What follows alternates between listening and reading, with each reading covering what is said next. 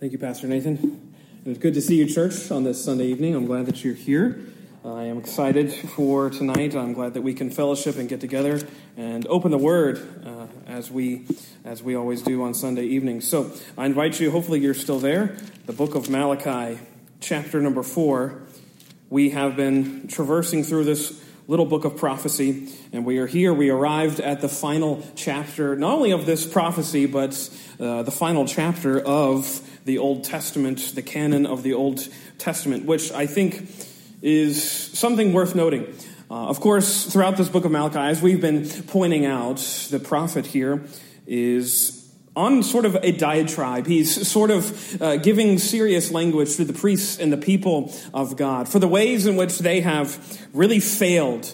Uh, in their ways in which they've handled the Word of God, the liturgy that was supposed to go on in God's house. And he's pointed it out over and over again. Uh, in chapter number one, it begins with this ways and all the ways in which they've failed. Chapter two continues that, of course, and uh, he's been pointing out that these people who are given so much privilege, so much responsibility, have really fumbled that responsibility of handling God's word and ministering God's word to God's people. And I think it's fascinating, at least to me, uh, how this chapter ends.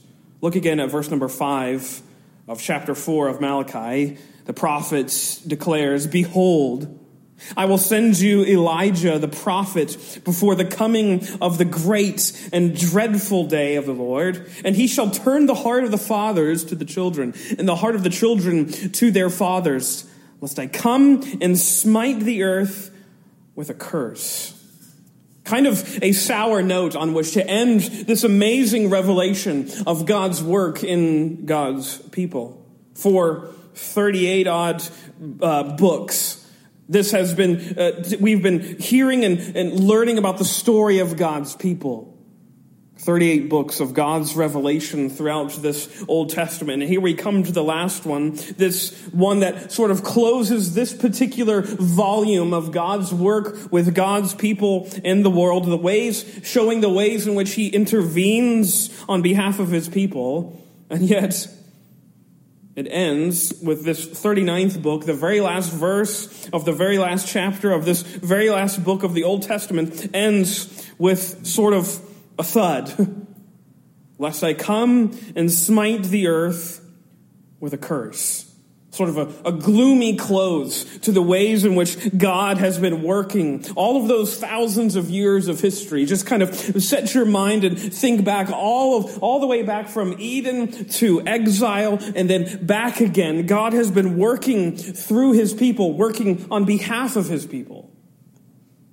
All of those years in which he's promised redemption and they've rebelled against that word and then they have a revival and then they rebel again and then and, and on and on this cycle goes this cycle of history. And here we come to this sort of anticlimactic end. Lest i come and smite the earth with a curse. It's sort of a blunt reminder at least in my mind showing exactly i think what god's people had sort of chosen. This curse or the sort of threatening of the curse is sort of uh, something that they, God's people, have chosen because, uh, as we've been going through in our series on the books of Kings, uh, they have chosen to uh, mix their allegiances.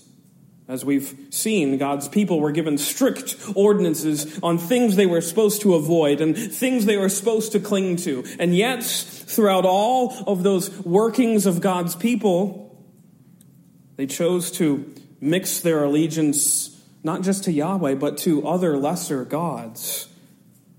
And we don't necessarily need to belabor all of that history. We uh, are familiar with it, or you can uh, just read the books of Kings.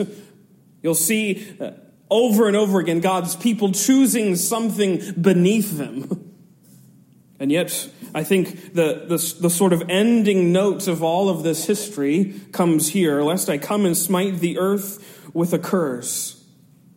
This is drastically far away from where God wanted to bring his people. It began with, as we heard about this morning from Brother, Brother uh, with that promise to Abraham and what he was wanting to do through his people, which was to bless the nations. They were meant to be the vessels of God's blessings to all of the people surrounding them. Sort of a channel of God's grace. That's what the people of God were meant to be.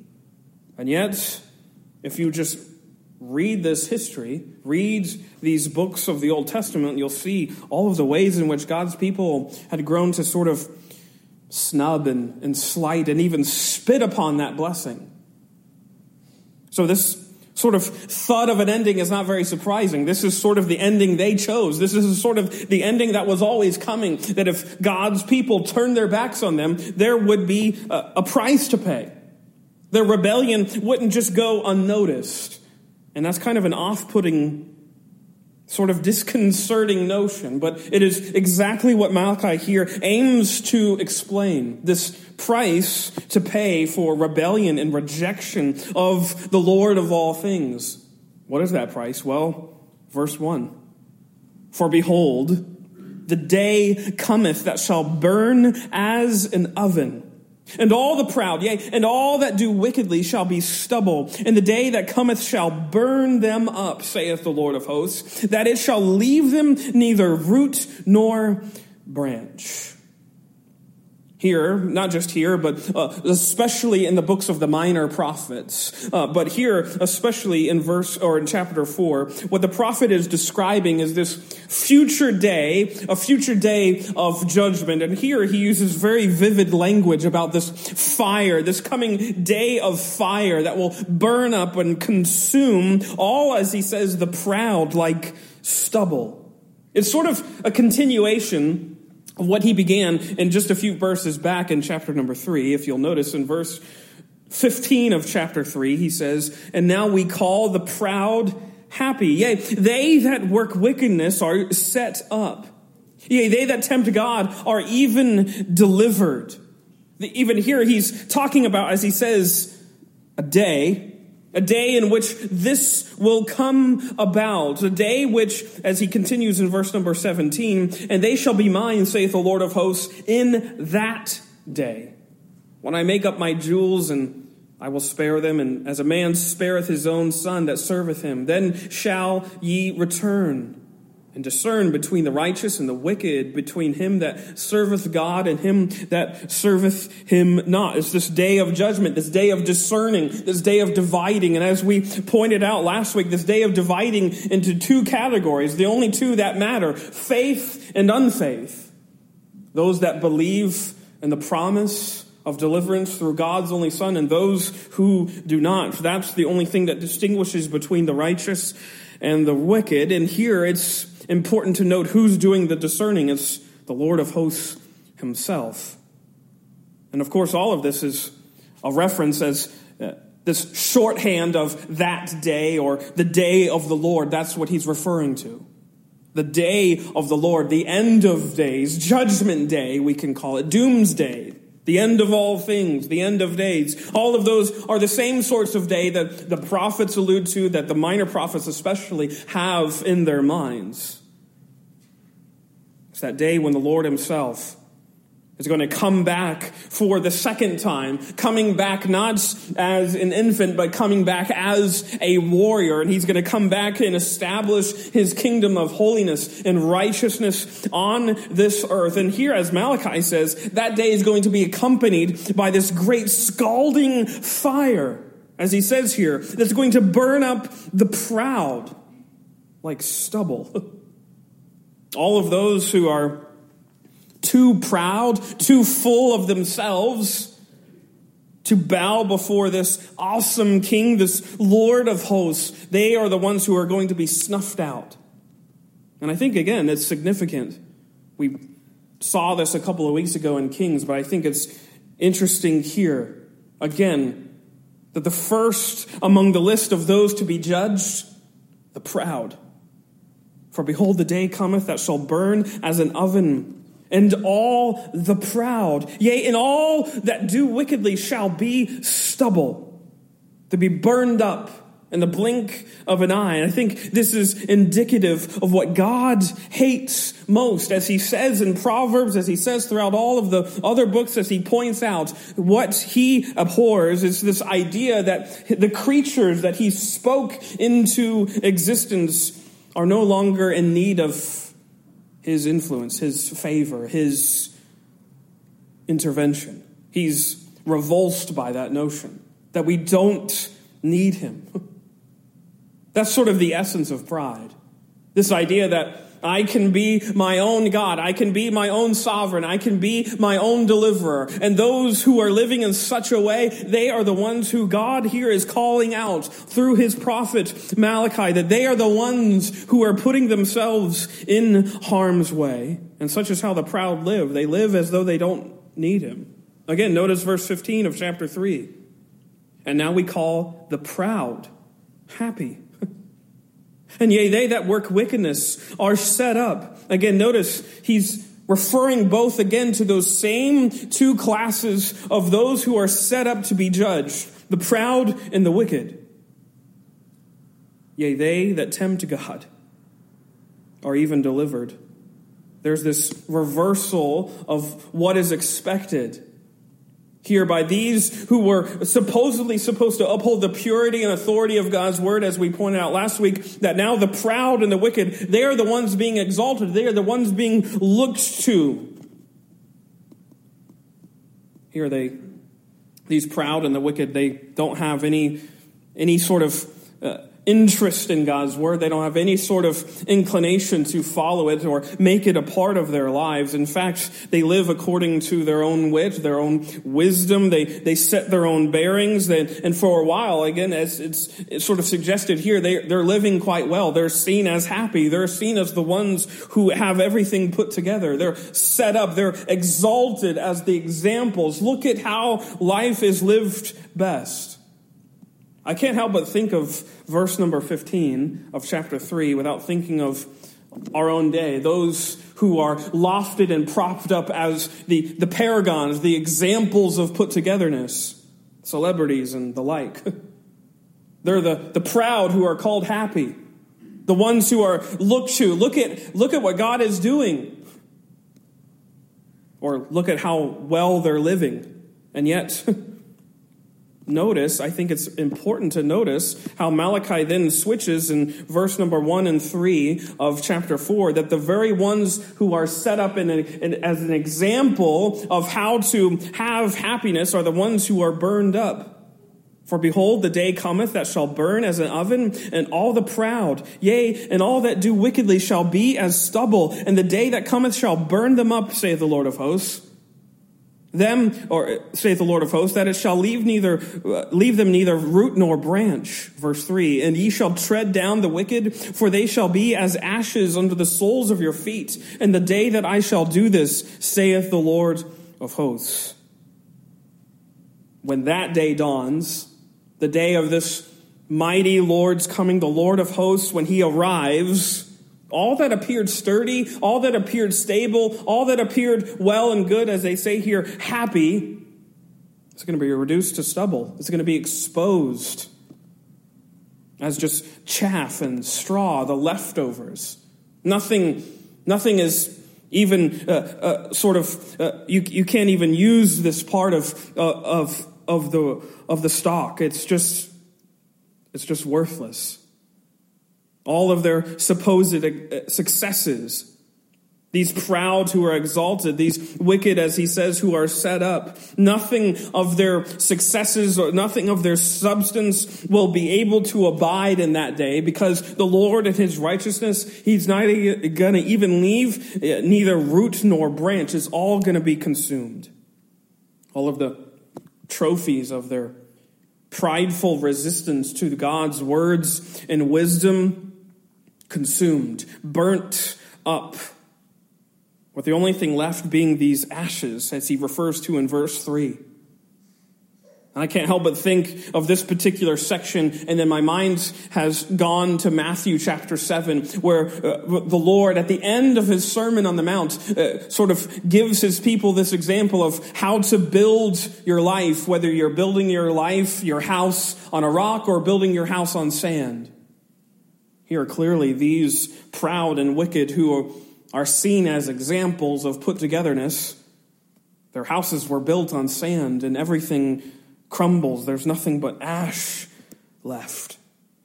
This is the harsh fates. Yes, the fate that is a little bit foreboding, that is a little bit off putting. It's a little bit disconcerting to hear such strong and forceful words of judgment come from this Lord. And yet, this is the fate that is awaiting those who are so prideful that they think they don't need the Lord.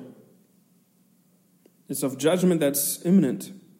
And to think again that these words were coming to God's covenant people, the very ones that he had chosen, he had brought out in the Exodus and had planted in the, in the land of promise and then brought out of exile again to return to this land of promise.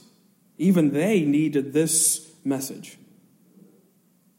I think the purpose of all of this, and in fact, it's not just here in Malachi, but if you go through the other minor prophets, Zephaniah, Zechariah, all those other little books at the ends, uh, at the end of the New Old Testament, they're going to refer to the day, that day, the day of the Lord, with quite a lot of frequency. And I think the reason why they're doing is they're, they're intending to sort of stir up. They're, uh, if your fire is dwindling, you take your little poker and you poke all the coals and you stir up the flames again. You're wanting to revive that fire and make it burn hot again. And indeed, I think such is what the prophets are doing in all of these sections where they're mentioning that day. The coals of faith, if I can use that analogy, have grown very cold in the hearts of God's people. What else could shock them? What else could stir them to faith again, except for the fact that there is a day of judgment that is on the horizon? And here, Malachi seems to indicate that this day is near, it's at hand. God's people had become cozy, casual with the things of the Lord, with the things that God's words requires. You remember, they were okay with giving all of these sort of less than equitable sacrifices in God's house. They were okay with bringing lambs and sacrifices that were lame or sick or malnourished. They were okay with giving God less than what his word requires. And here, then, the prophet employs this day of the Lord as a warning it's a warning to announce them, yes, there is impending disaster for those who don't take these things seriously enough. But yet, there's also a semblance of hope. You see, I think by just using this day of the Lord and this message to God's people, He is getting their attention. I think these types of words of judgment and fire and, and these things being reduced to stubble, being reduced to straw that burns up at the snap of a finger, it gets attention because I think that's what God wants. He's not just after his people's heads, he's after their hearts. He's wanting them to turn back to him. You see, that's the wonderful message of this book of Malachi, these four short chapters are strong with the ways in which they call out God's people, but they're always tinged with this message of hope. It's a prophecy of hope. Hope, yes, even in judgment. It is hope that arises out of this one amazing fact that the Lord doesn't change. Verse number six of chapter three, as we focused on last week, for I am the Lord, I change not. I'm not affected by the winds and the seasons of change, his disposition towards those that he loves, those that he covenants and promises to rescue doesn't vacillate. It doesn't change on a whim. He's not a God who is fickle with his emotions towards his children. Not even when we fail.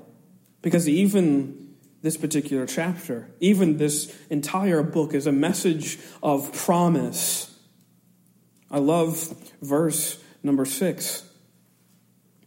of chapter 4, where he says, And he shall turn the heart of the fathers to the children, and the heart of the children to their fathers, lest I come and smite them with a curse. Even in the midst of this promise that there is judgment that is coming, he says there will be a turning.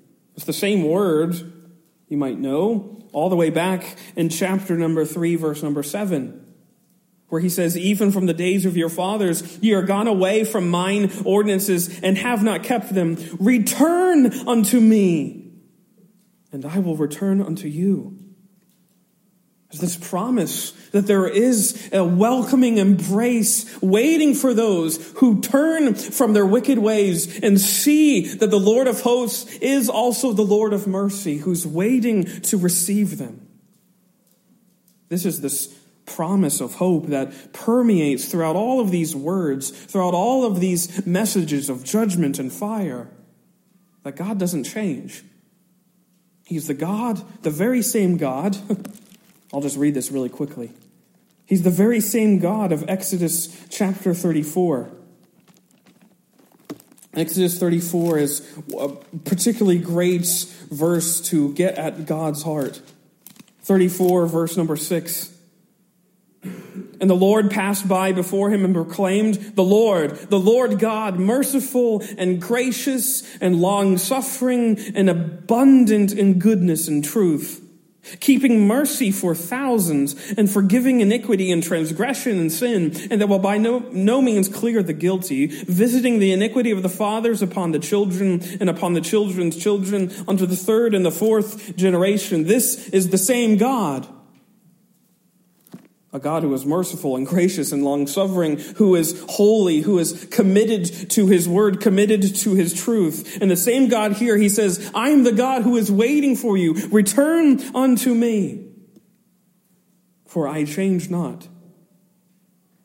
Alexander Maclaren, that great preacher, he says on this particular passage God does not turn from his love, nor cancel his promises, nor does he alter his purposes of mercy because of our sins. No, he stays faithful to what he promises. Even and especially to such who have failed and fallen. His promises return, return, repent or even here in chapter number four, verse four, remember ye the law of Moses, my servant, which I commanded unto him in Horeb for all Israel with the statutes and judgments. Behold, I will send you Elijah the prophet before the coming of the great and dreadful day of the Lord, and he shall turn the hearts of the fathers to the children Within this message of final judgment that seems unflinching, that seems inescapable, there is in fact a way of escape. There is, in fact, a way of deliverance out of this, as he says, great and dreadful day. Those who turn and face this Lord of hosts.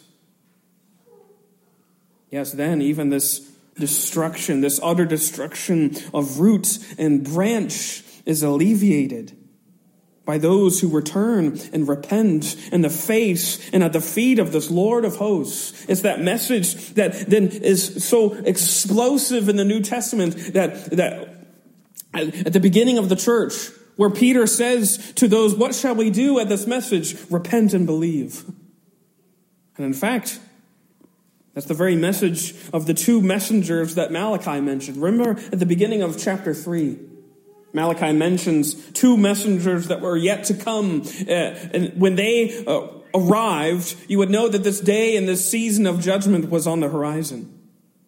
And in fact, what do they start preaching? Well, Mark chapter 1 is very sort of illustrious on this point. Mark 1 chapter 4 says, John did baptize in the wilderness and preach the baptism of, note, repentance for the remission of sins Likewise, in the same chapter, Mark 1, verse 15, and Jesus saying, The time is fulfilled and the kingdom of God is at hand. Repent ye and believe the gospel, the good news. The very messengers that Malachi was promising were to come were coming and preaching the same message. Repent, return, look to the Lord of hosts. The kingdom is at hand.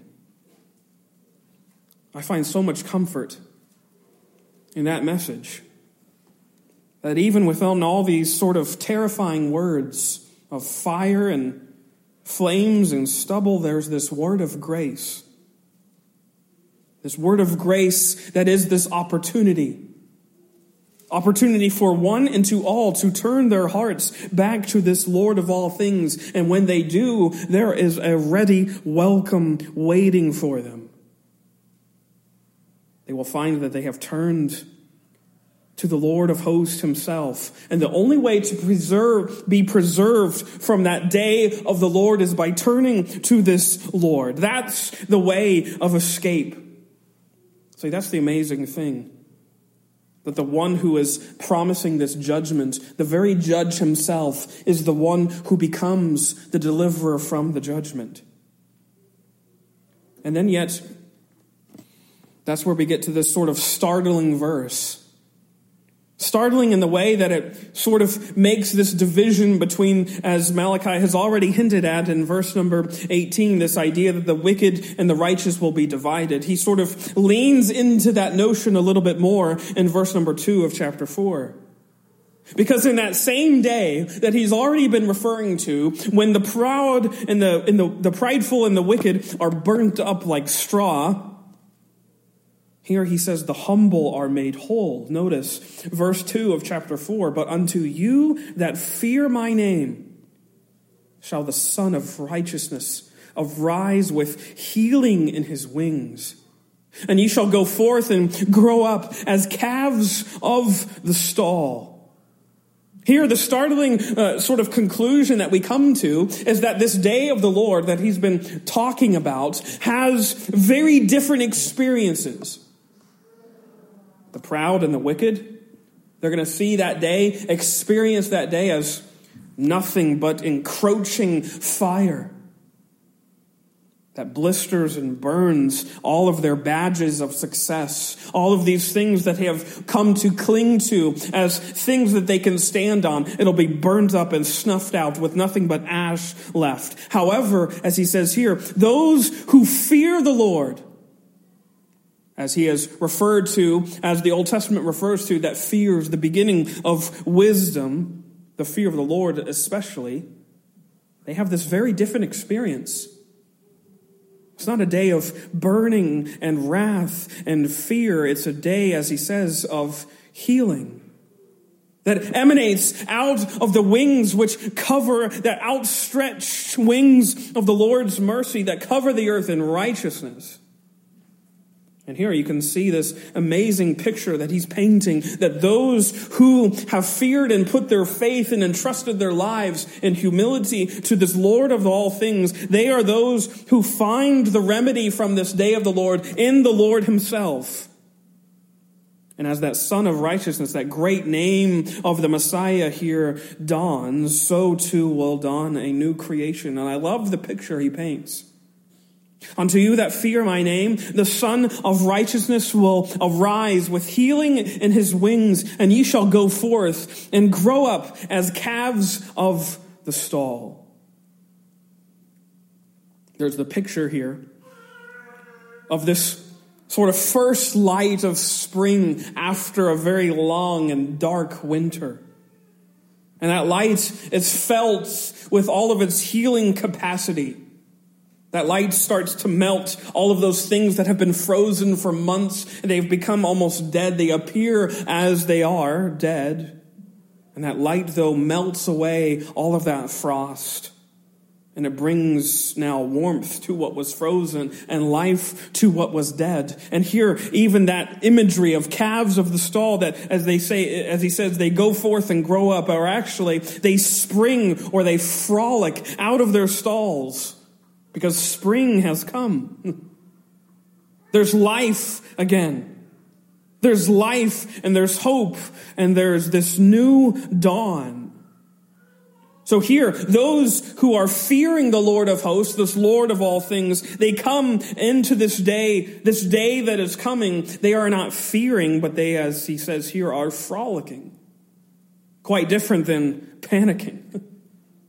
And such is the hope and I think the message of the gospel. And if I can say this even too, it's the revelation that has been there throughout all of Scripture. It's the revelation of the way in which man is rescued from that great and dreadful day that is coming. It's the revelation of the way in which man can avoid the curse. Again, as he says at the end, lest I come and smite the earth with a curse. You see, the revelation of Scripture from Genesis to the book of Revelation has been this revealing, this peeling back of the curtain of the way in which sinful man can, can escape having this final word of the Old Testament be their final word. The last words of your life story doesn't have to be a curse. Because thanks be to God, this Old Testament, which is 39 books, is not the only part of God's revelation to man. There's another testament. There's a whole another book, and a whole another volume of God's revelation. And what's the amazing sort of uh, sort of focal points? It's the whole focal points of the whole Bible. What's the amazing focal point of this other testament, the New Testament? Well, it's precisely the fact that there's one who has come to take the curse on your behalf. Galatians chapter 3, that wonderful verse of Paul's letter to those churches at Galatia. And he says that incredible line Christ hath redeemed us from the curse of the law, being made a curse for us. So, this message of Malachi, which seems so dismal and dooming, is actually just the prelude to what would be the message of deliverance. That those who fear the Lord can have hope. Precisely why? Because there is one who is coming who would take away that curse. And in Him, in Jesus, those who fear him, those who have their faith in him, they can approach this day not with trembling, but again, as with frolicking, with great joy, because this Lord is coming. So, this day then, for the faithful, for those who fear this Lord, this day is not one to wring our hands over. In fact, we can pray as the apostle John in Revelation chapter 22, even so come Lord Jesus. Because yes, there's a judgment that's coming, but thanks be to God. He's made a way to escape it. He's made, made a way for us to avoid this coming dreadful day of the Lord. How? By taking that judgment on himself. This is the good news. It's the good news of the curse being taken by the judge himself. And now we who are the Lord's can say, Amen. Even so come, Lord Jesus. Let us pray.